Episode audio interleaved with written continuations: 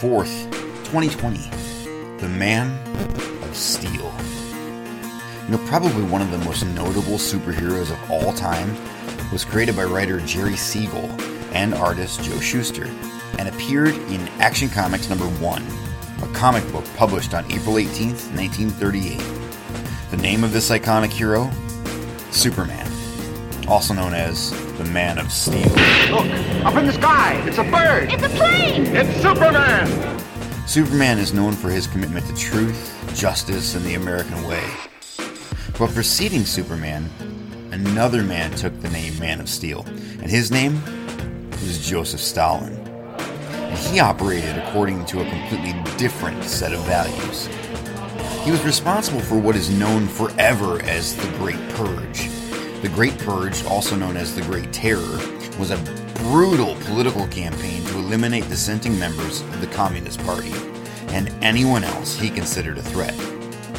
Although estimates vary, most experts believe that at least 750,000 people, yes, that's right, take that in for a second, 750,000 people were executed during the Great Purge, which took place between 1936 and 1938.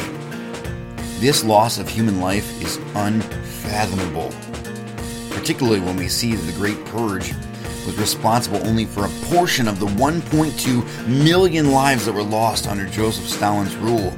That's right, Joseph Stalin was responsible for the murder of 1.2 million people.